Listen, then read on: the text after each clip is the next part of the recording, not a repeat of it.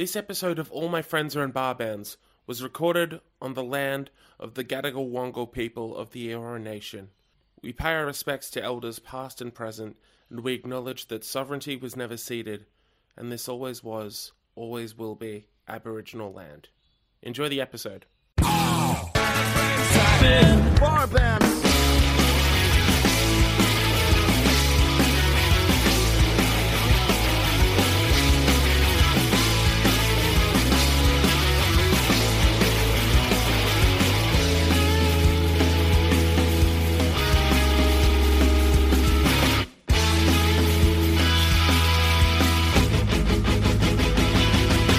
Hey folks, David James Young here for another week of All My Friends Are in Bar Bands.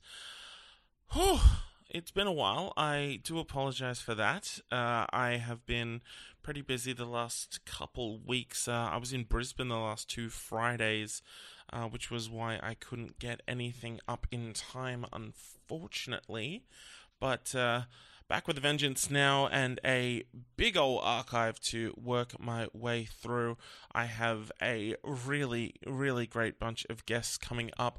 But before I do that, I really needed to get this one out because it's been a really fucking long time.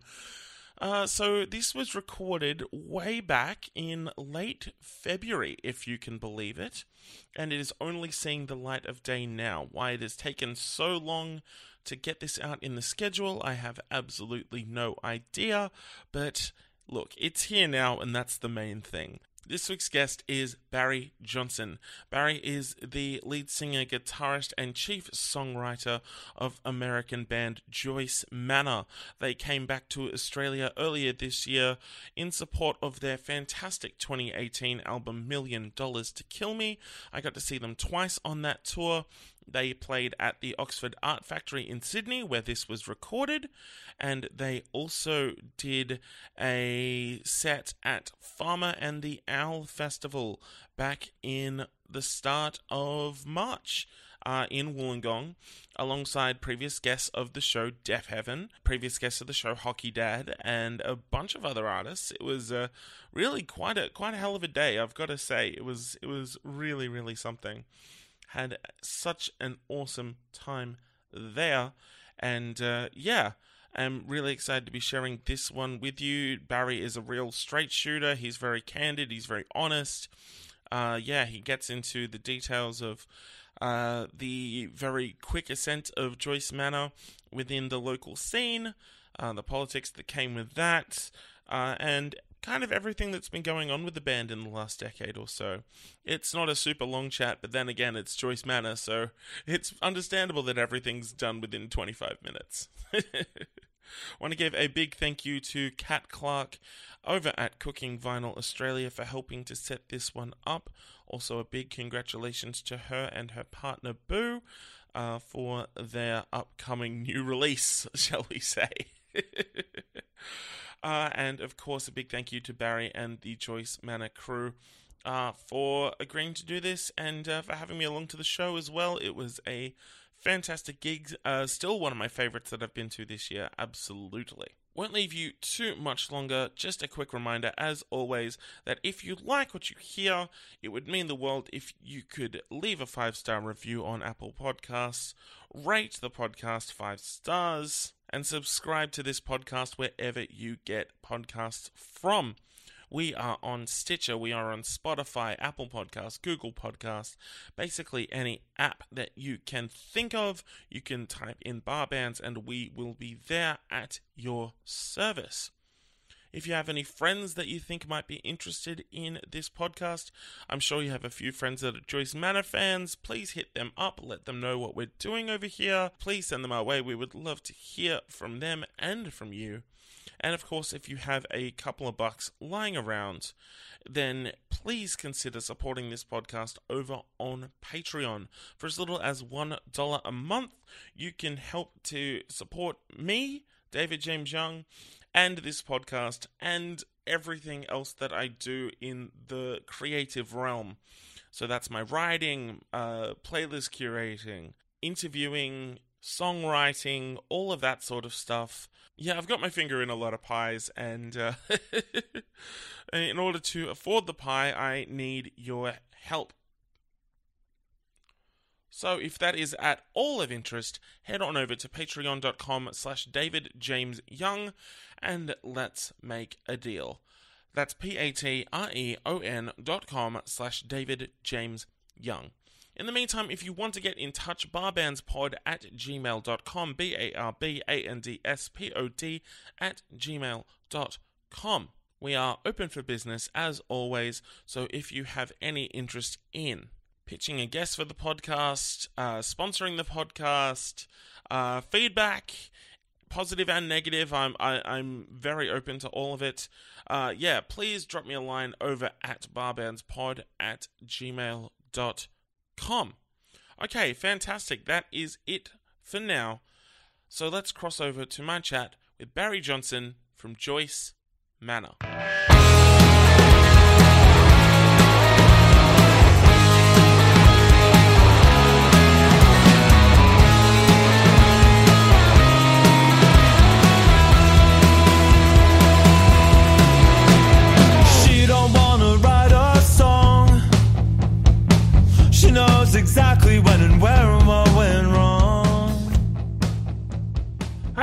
David James Young, and all my friends are in bar bands. Today, I would like to introduce you to my friend Barry Johnson. How's it going?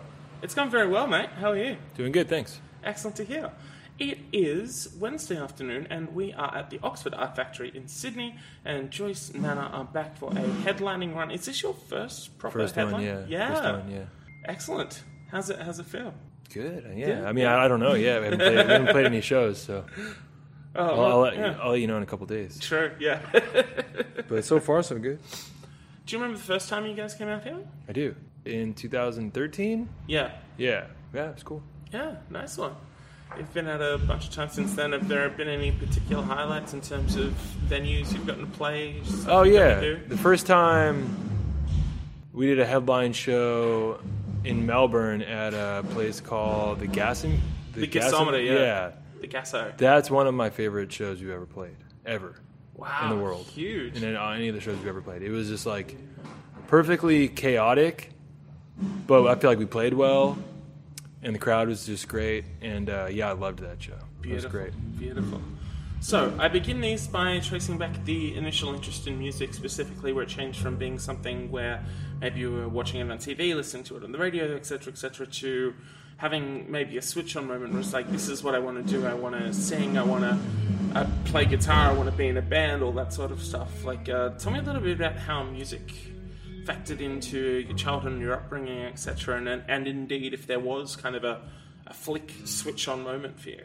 Mm my earliest memories are of, of uh, loving music, and um, there's like pictures of me, of, like you know, recreating the George Michael Faith music video. Oh hell When yeah. I'm like the revenge two? jacket. well, I, am just holding a tennis racket with Ah. like my foot up against the wall, like he does in the video. Like he has it on the jukebox. yeah, yeah. So like, before, like you know, I was like two or something like that. Yeah, like, yeah, yeah. Very, very little. Always a big fan of music, and then when Nirvana came out, I became pretty obsessed with Nirvana. Mm. I didn't learn how to play an instrument really until like I was about 16. Right. Yeah. My friend Brian just showed me like how uh, power chords work, oh sure. Yeah. and I was pretty blown away that it was just the same thing yeah. all the way up the guitar. And he showed me a song, and I immediately was like, "That's way easier than I thought it was." yeah. And so, almost immediately, he let me borrow a guitar, and I immediately, almost immediately, went home and started writing songs. From there, I wanted to play drums. I was like, okay, well, now that I kind of know how to write a song, I want to be the drummer.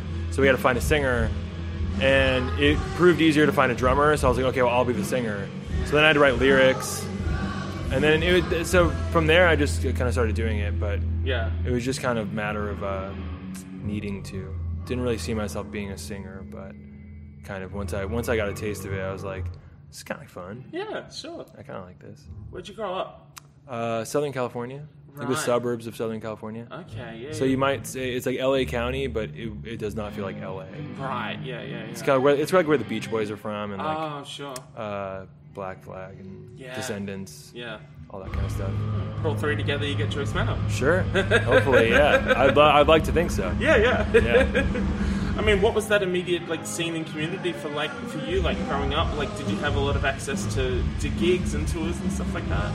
Yeah, there was a lot of bad local bands and then a handful of really good ones. Yeah, and the sure. really good ones didn't go on to achieve any kind of cult status or uh, like notoriety outside of the South Bay where we grew up. yeah. But there's a couple of bands that had a huge impact on me that are relatively unknown. There's Yeah. like YouTube videos of their seven inches with like 120 views or whatever. Right, yeah. But the comments are all like, "This is an incredible record." Yeah, like, yeah, and um, they are, and you know, upon revisiting that stuff, it always holds up. Totally. Yeah. Do you remember the first time you played live? Yeah.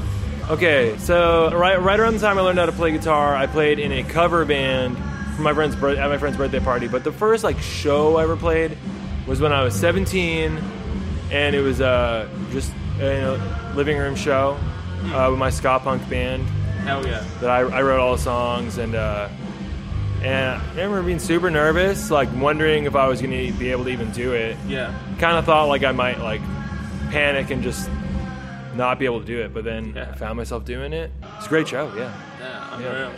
Was that kind of like third wave stuff, like Bosstones? And like- We sounded exactly like Operation Ivy. Oh, sick. So we were four piece, guitar, bass, drums, vocals. Um, No horns. no horns, no horns. It was more on the punk side. It was Yeah, more, it was more like uh, Suicide Machines, Op Ivy, Yeah, yeah, yeah, yeah. uh, choking victim kind of style. yeah, Um, sick. Yeah, like our guitar player was like a crust guy. And uh, yeah, and, and then as that went on, we started doing less ska.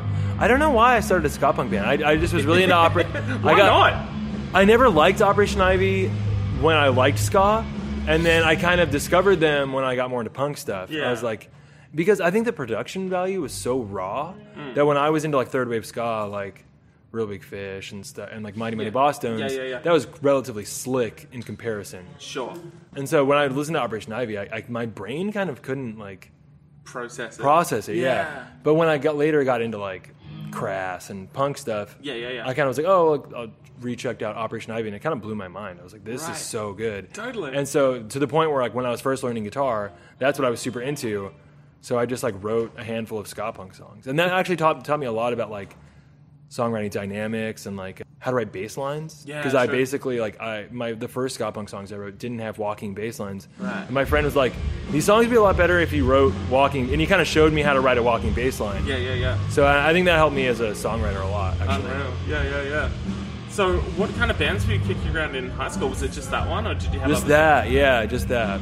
I tried out for a um, kind of Weezer band when I was like when I first learned guitar. I tried out as the bass player for that band, and when I got to practice, they tuned everything down half a step. Yeah, right. And I was I had the songs I was supposed to learn. I learned them in standard tuning. right. So I immediately like my muscle memory was I was already nervous, and then once I had to tune everything down half a step, I was just like thrown off Yeah. and so I didn't get the gig. But I got a really nice email from them saying like, "Sorry, but we're gonna go with somebody else." But uh, yeah, I didn't play in bands till I was about 17. right. Yeah, yeah, yeah. So, was that kicking around? Like, did you go to like college and stuff like that? Were you kicking No. around bands then, or? No, I didn't really go to college. That band from when I was 17, it kind of morphed into a not ska band. It was like more of just like a straightforward punk band. Yeah, yeah. And we got pretty popular locally. Right. Where we played to like 150 people and kids going crazy knowing every word. And so I feel like I felt pretty uh self like like I felt like this is going clearly going somewhere. This is clearly going to be what I do and we were very committed to it. And we were like we're to tour and we only did one little West Coast tour, and uh, the band kind of imploded. And then after that, I had a handful of bands that would last like six months. But it wasn't until I started Joyce Manor that, uh, yeah, that was the first like band name I stuck with after uh, my, my initial kind of high school punk band. Yeah. that actually did pretty well locally, and you know we had a fan base and people knew, were singing along and stuff. And so I felt pretty defeated once that fell apart, and it took me a while to kind of regain the confidence to uh, do another band. So it wasn't until I was 20, 21 or 22 that Joyce Manor started. Right. So from like 19 to 22, there was no, kind of nothing. I was just working in a restaurant. Right. Yeah. So, was it just friends of yours that you were like kicking around with in the local scene, or was it kind of like, how did that initial lineup? Well, the guitar player of Joyce Manor was in a band. He's a few years younger than me, and he was in a band that used to play with uh, our my old punk band, the English Work Standard. That was Right. me and Matt were in it. Yeah. He was kind of like a fan of that band, but he had a band that was more like just a fast punk band, and Yeah, uh, they had recently broken up, and so I was like, oh, he was a good guitar player, so I was asking if he wanted to start a band, which was, I mean, kind of weird because I think he was like 17 and I was 22, Yeah. Right, so he was like he was just finishing high school, Yeah. and I was like, well, but I, I just I recognized in him something that was like really committed and like really focused on it, really serious about Yeah, yeah, being yeah. in a band and like kind of obsessive about it, which was a quality I had as well. And like yeah. A lot of times when you're just it's like your local scene local friends, like it's clearly just a hobby for them. It's not something they like fixate on. Yeah. And I could tell it was something he really cared a lot about and thought a lot about. And so I thought that would be really valuable if you can have someone who really believes in it as much as you do. For sure. Yeah, yeah, yeah. When and where was the first Joyce Manor? The old punk band had played with this band from Phoenix called Andrew Jackson Jihad. Ah, yes, previous guest of the show. Yeah, really, really good band and really good. They were, we were big fans, and, and the old punk band had played with them, and so Sean from Andrew Jackson Jihad called me up and was like, "Hey, we're playing in LA. Does English Work Center want to play?" And I was like, "Oh man, we broke up, but uh, I got a new band," and I kind of didn't. Like, I had a couple songs written, but I Yeah. and I'd kind of been like, you know, like, like I should do something with these songs. And so when he said that, I was like, all right, I'm gonna I'm gonna do it. So I lied and said I had a new band called Joy, and I called it Joyce Manor, which is a name I'd been kicking around. It's an apartment building by my house. I was like, that might be a cool band name. Yeah. But I just committed to it right there. I was like, yeah, we're called Joyce Manor. We're ready to go. And then I just hit up Chase and was like, let's let's throw some acoustic stuff together just so we can play this show. Yeah, yeah. And that happened also. It was kind of opportunistic of me because it was like they were acoustic at that time, more of like a folk punk kind of thing. Yeah, yeah, yeah. And so I kind of tailored the songs I had because they were I'd written them on acoustic guitar anyway. I was like, I'll just kind of lean into the folk punk aspect of this, and Yeah. uh, in order to maybe poach some of their fans. and um, it didn't. It didn't end up lasting the the acoustic thing. We pretty quickly after that got ba- a bass player and a drummer. Yeah, sure. what about the first show with them? It was at the Echo Curio in Echo Park in Los Angeles, and Right. uh, I think we actually ended up playing one show before that, but that was the first show that was booked and the first show that we that made me be like, okay, I got to start a band because they they were starting to get popular, and I really wanted to ride their coattails because they were like friends of mine who were I mean, kind of sure. who were kind of doing it, you know. Yeah, yeah, And I was like, I I kind of felt like a failure, like my thing had fallen apart, and Mm. I had I had trouble getting something really going that felt right. And I was like, it's kind of, even though I was young still, I was only like 21 or 22. Yeah. But I felt like it was like time was really running out, Oh, and like yeah. it was it was passing me by. I mean, especially if you're starting young too. And yeah, and you know, like uh, I had friends that were in touring bands and were kind of doing it, and I, I felt like a bit of a failure. And so, but I also felt like I was talented, and Mm. Right. I, I had decent songs. Yeah. But I wasn't. I was just like lacked the confidence or organizational skills to really get something together. So yeah, that was that was what kind of prompted that. When did Joyce Manor become a touring band? Like, at what point along the line? quite a while after we Yeah. we played that show, Yeah. and that was in 2009, Uh-huh. January 2009, so the very beginning of 2009. And then uh, a, a- a couple of friends of mine in Long Beach, California, had a house that would have shows, Yeah. and I would just go there and hang out. And the shows were kind of like noise bands and like um, kind of low key acoustic stuff, but it was very serious. It was like very artsy and uh, kind of stuffy. But afterwards, we would like get wasted and like put on, you know, whatever, like not that kind of music. You know what I mean? It would turn into a party. We'd be Yeah, like listening yeah, to like yeah. Cheap Oh, yeah. Trick and stuff, Yeah, getting wasted. Like it was really fun. And then I was just kind of like, th- and this is before Joyce Manor. I was like, we should just start like a pop punk band, like, and just like a stupid, simple pop punk band.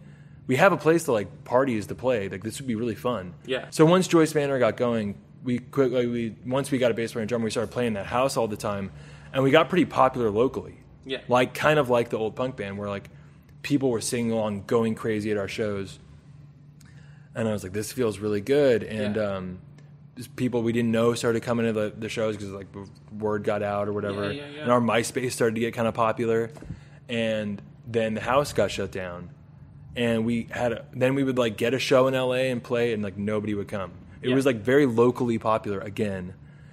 And so from about 2000, that was like all had in 2009. We got like pretty popular pretty quickly, and our shows got really fun and people singing along and stuff. And then from like 2009 to about 2010, there was kind of a trying to figure it out again, mm. and that's that's when it kind of started to get less fun party pop punk band, and it got a little more like, I guess, for lack of a better word, emo-y. Yeah. The chords kind of started to change. We started to do kind of more dissonant chords, yeah. and I think the vocals started to sound more like pissed off. I was like, I, I think it would be cool if there was a band that sounded like a more pissed off Weezer. Like, Yeah. like really, you know, like hooky, but like it sounded like pissed. Yeah. And so that was when we kind of decided to do that because we, I just we we played with a couple bands like that, and it kind of rubbed off on me, and Yeah. and that's when um, I think that the Joyce Manor people think of as Joyce Manor started Yeah. started to kind of take shape, and that wasn't until about 2010. Right. Yeah. Yeah. Yeah. What do you remember about the first time, like uh, touring around and uh, like getting to play outside of your local area? It didn't happen for a while because like I was li- I wasn't living with my parents, so I, I was living. I had an apartment in Long Beach and uh, had to pay rent and stuff. So Yeah. I was working at a restaurant and doing this band. Like I really cared about it. I really cared about the songs. All I thought about was the songs. Yeah. But um, we didn't tour really. We did like a couple West Coast tours that it was just like to nobody pretty much. Yeah. you know. Yeah. Sure. But it's not that it's not that big of a risk. You- Like it's just fun to drive up to San Francisco, go to Portland, Yeah. maybe go to Seattle. We never went into Canada. It was more of just like a road trip with friends. Like we didn't sure. make money, and so you know we bring like ten T-shirts and like a couple CDRs, Yeah, yeah, and come back with like eight T-shirts. You know what I mean? Like so, we did a few of those, but then we rec- in 2010 we recorded the Constant Headache EP Yeah. that was the first thing we recorded that was like I feel like it was this is actually good. Our friend Elliot, who we'd known for forever and, and played and played with and stuff, uh, he had joined this band called Touche Amore. Ah. yes. We're kind of like a screamo band. Yes, Like, indeed. Jeremy's a previous guest of the show as well. very sweet guy. They really liked the EP and they handed it off to Joey, who runs a label called Six One Three One. Yes. and they asked to put out the record Mm. and that was when we were kind of like oh okay shit's happening Yeah. Yeah. Yeah. and so we did the first record with 6131 and it got really good reviews and it got picked up on a lot of blogs. This is like the MediaFire era. Yeah. Yeah. so it started to get popular and then um, we booked a us tour. Actually no. Th- this uh, band lemuria asked us to open for them on the east coast. So we, we went out and did an east coast tour with them and it was great. Yeah, like there was kids at every show singing along. People like already knew us you know what i mean? So we didn't do a lot of those like tours to no one trying to like Yeah. make it we kind of let the internet do that for us. Yeah. like we made a good- i think we made good songs and a good record and put it out on a label people pay attention to.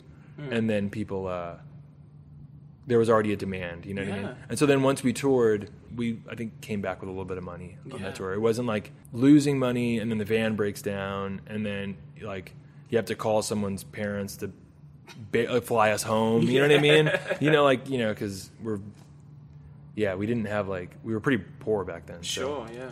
That is fascinating. Though. So we like, did it- okay, yeah. I think it's like a real inter- intergenerational thing. Like, like something like you know, a band kind of getting like a following and that sort of stuff online isn't something that could have happened even like, well, even like five years before that. no you you're know? really at the mercy of record labels totally. you were like yeah if, like tastemaker labels so Yeah, Oh, that's why bands would like move to LA. Yeah. And then when grunge happened, bands would like move to Seattle. Absolutely. So you'd play Yeah. the clubs and A and R people would be there like, oh, there's an A and R person here. Let's Yeah. blow them away. Yeah. And then you get signed. You have a You're right. and then the you know you needed those channels. yeah, And so, which I mean is essentially what happened to us. A label put it out, and then people paid attention to it because of that. And like if we'd have put out that record ourselves, it, it wouldn't have worked. sure. We needed like the stamp of approval of a label that puts out stuff people like. And Yeah, then, yeah, yeah. And we del- I think we we delivered on the record, and then we could back it up live. Those those if you were like a DIY band before the internet, there was a lot of tours just to nobody. Yeah, Like I I, I I remember reading an interview with the dude from Jawbreaker talking about that, like Yeah. tours, like where their shows in Florida are at some like heavy metal bar, Yeah, yeah. and they're just like, God, like this is horrible. You know what I mean? Like this is just depressing, so yeah. yeah. like it can really break up bands like prematurely. sure. So I think we were lucky in that we we didn't tour before there was any reason to tour. Yeah, totally. I, I talk about this a lot with, with people I have on the podcast, like this idea that you have growing up, in, like getting into music and stuff like that. This idea of making it in one way or another, like mm-hmm. having having your biopic moment where something happens. Yeah, it's just like wow, you know, we've made it. Yeah. and you know, it's like a, it's a, it's a trite thing, but you know, there are plenty of things where a lot of musicians like have that career, and then something happens that you know teenage them wouldn't have believed ever Totally. happened. You know what I mean? Yeah. Like, uh, do you, do you feel like Joyce Manor has had a, a few? I've had a few, moments? a few exactly, yeah. Namely, I think getting signed to six one three one was Yeah. huge. I felt Yeah. like a like a weight lift off me. I was like, wow, Yeah. Mm. like uh, yeah, that was huge. And then getting to put out a record on Asian Man Records was huge because Ah, we were yeah. big Asian Man Records fans growing up. So uh, getting to put out a record with Epitaph Sure. was yeah. was big. Um, and then just playing certain venues. Like we recently played the Palladium, which is where I saw it's it's like a like almost four thousand cap venue, but I saw like AFI and Rancid there Yeah, growing up, yeah. and we played there recently, and it was uh that was very cool. Wow. Yeah, that- headline, that headlining headlining? show there. Yeah, Yeah, yeah, yeah. yeah, Dude, that's amazing. yeah. It was very cool. That's so sick. Yeah. Yeah, like yeah, in terms of like I guess building up uh, like a like a reputation as a as a live band and stuff like that. Like what have been like some of the key highlights for you over the years in terms of like getting to go certain places, play certain venues, like play with certain bands, etc., etc. Going to Japan was a bucket list thing, and, and we did that in 2013. And We haven't been back, but it was kind of like it was it was so great. Mm. The one time I feel like I, next time I kind of would want to go on like maybe just for vacation. I mean, honestly, for a long time it was just putting out a record, like Yeah. a physical record. I think I know that's really, and I, I often tell bands like you don't need to like press a record. I feel like bands, sometimes bands press a record before anyone wants to buy one Yeah. because it's like they feel like it's legitimizing, Yeah. and I totally understand that, and I felt that majorly, like having a physical LP with your like music on it. But since then, I guess like we got to work with a producer who I really admire, um, Rob Schnapf. That was Oh, cool. Yeah, yeah, yeah. that was big. Being in Australia for the fourth time, I didn't expect that to be a Totally. thing. Yeah. Yeah. What do you feel is something that you've learned from being in this band the last, you know, 10 years or so? Like, in, in terms of, like, something that you know now that you, you wish you might have known, like, when the band was starting out, for better and for worse?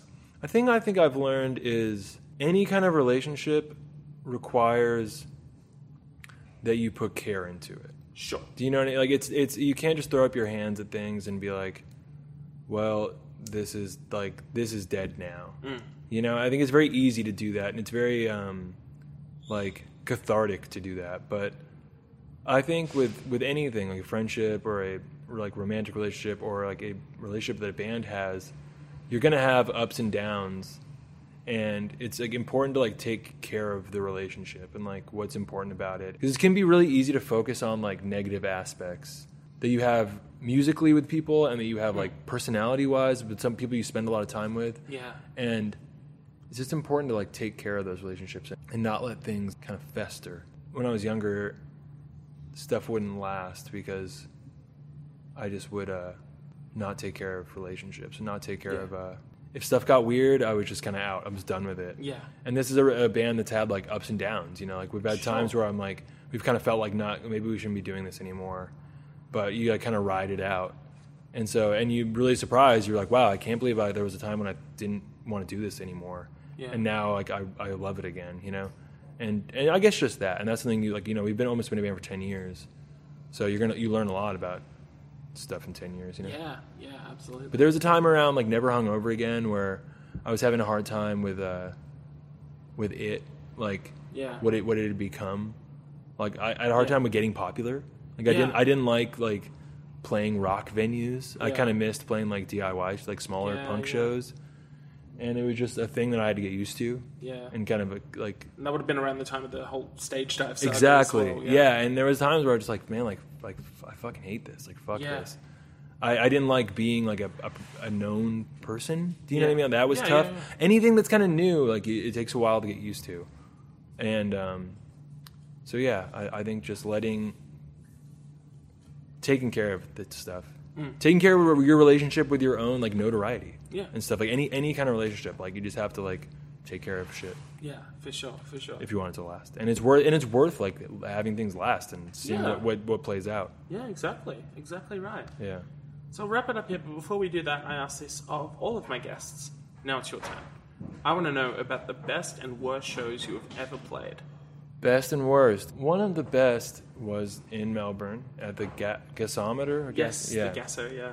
It was like associated with. It was attached with the Weekender. Yeah, and yeah, it was like a really show, yeah. So it was really like party atmosphere, and it, it was just the perfect. We've all talked about it. It was a perfect balance of being like so chaotic to the point of sloppy, but I still think we sounded good somehow. Like we we Hmm. were just like on fire. Like and the crowd was great. Worst show ever. I wish I had a better answer. Uh, we don't. We honestly haven't played that many terrible shows. I mean, Been pretty that's a lucky. Pre- that's a pretty. That's a pretty good. We, uh, our shows are usually, um, I mean, like the stage dive shit sucked. Uh, Yeah. probably that show. Yeah. Not sure. a not a fun answer, but yeah, that was a dark time. I can imagine. Yeah, I'm happy to talk about it, but I would kind of go on and on. But Yeah, yeah, yeah. Um, yeah. I mean, you're, you you definitely have. Yeah, you know, yeah, like, yeah. It's well documented. it was really weird. Yeah, it was, it was just a, a very weird time. Yeah, for sure. And you're in a better place now, so Definitely. Yeah, yeah, yeah. yeah. It, you just so much got like like taken out of context and misconstrued, and it was Yeah. like really uh, like emotions were flying high, and Yeah, I was really drunk. Just yeah, just confused. yeah, of course. We're caught up in a whirlwind. Yeah, yeah. The Anyway. album is Million Dollars to Kill Me. Now, is that a hitman asking that question? No, I or- was uh, I was watching um, Blink One Eighty Two live videos, Right. and there was a video, like a recommended video of Travis Barker talking about when he was in that plane crash, Yeah. and he was talking about how like intense it was afterwards and being in the hospital and how much like agony he was in, and uh, he offered his friend a million dollars to kill him, Jesus. and I was just like, that is so fucking hard, and Christ so Almighty. and it's just stuck with me. I was like, damn, like because it's just the opposite of what most people want. Yeah. Is they want money and to not die, Yeah. and he was. It's like to offer money for someone to kill you is just like, I thought it was just a very rock and roll title. I just liked it. Yeah. Well, it's a great record. Thank you very much. Appreciate that. Absolute pleasure. Barry, thank you so much for taking the time to chat to us today. Really, really appreciate it. Thank you for having me. I'm David Young, and all my friends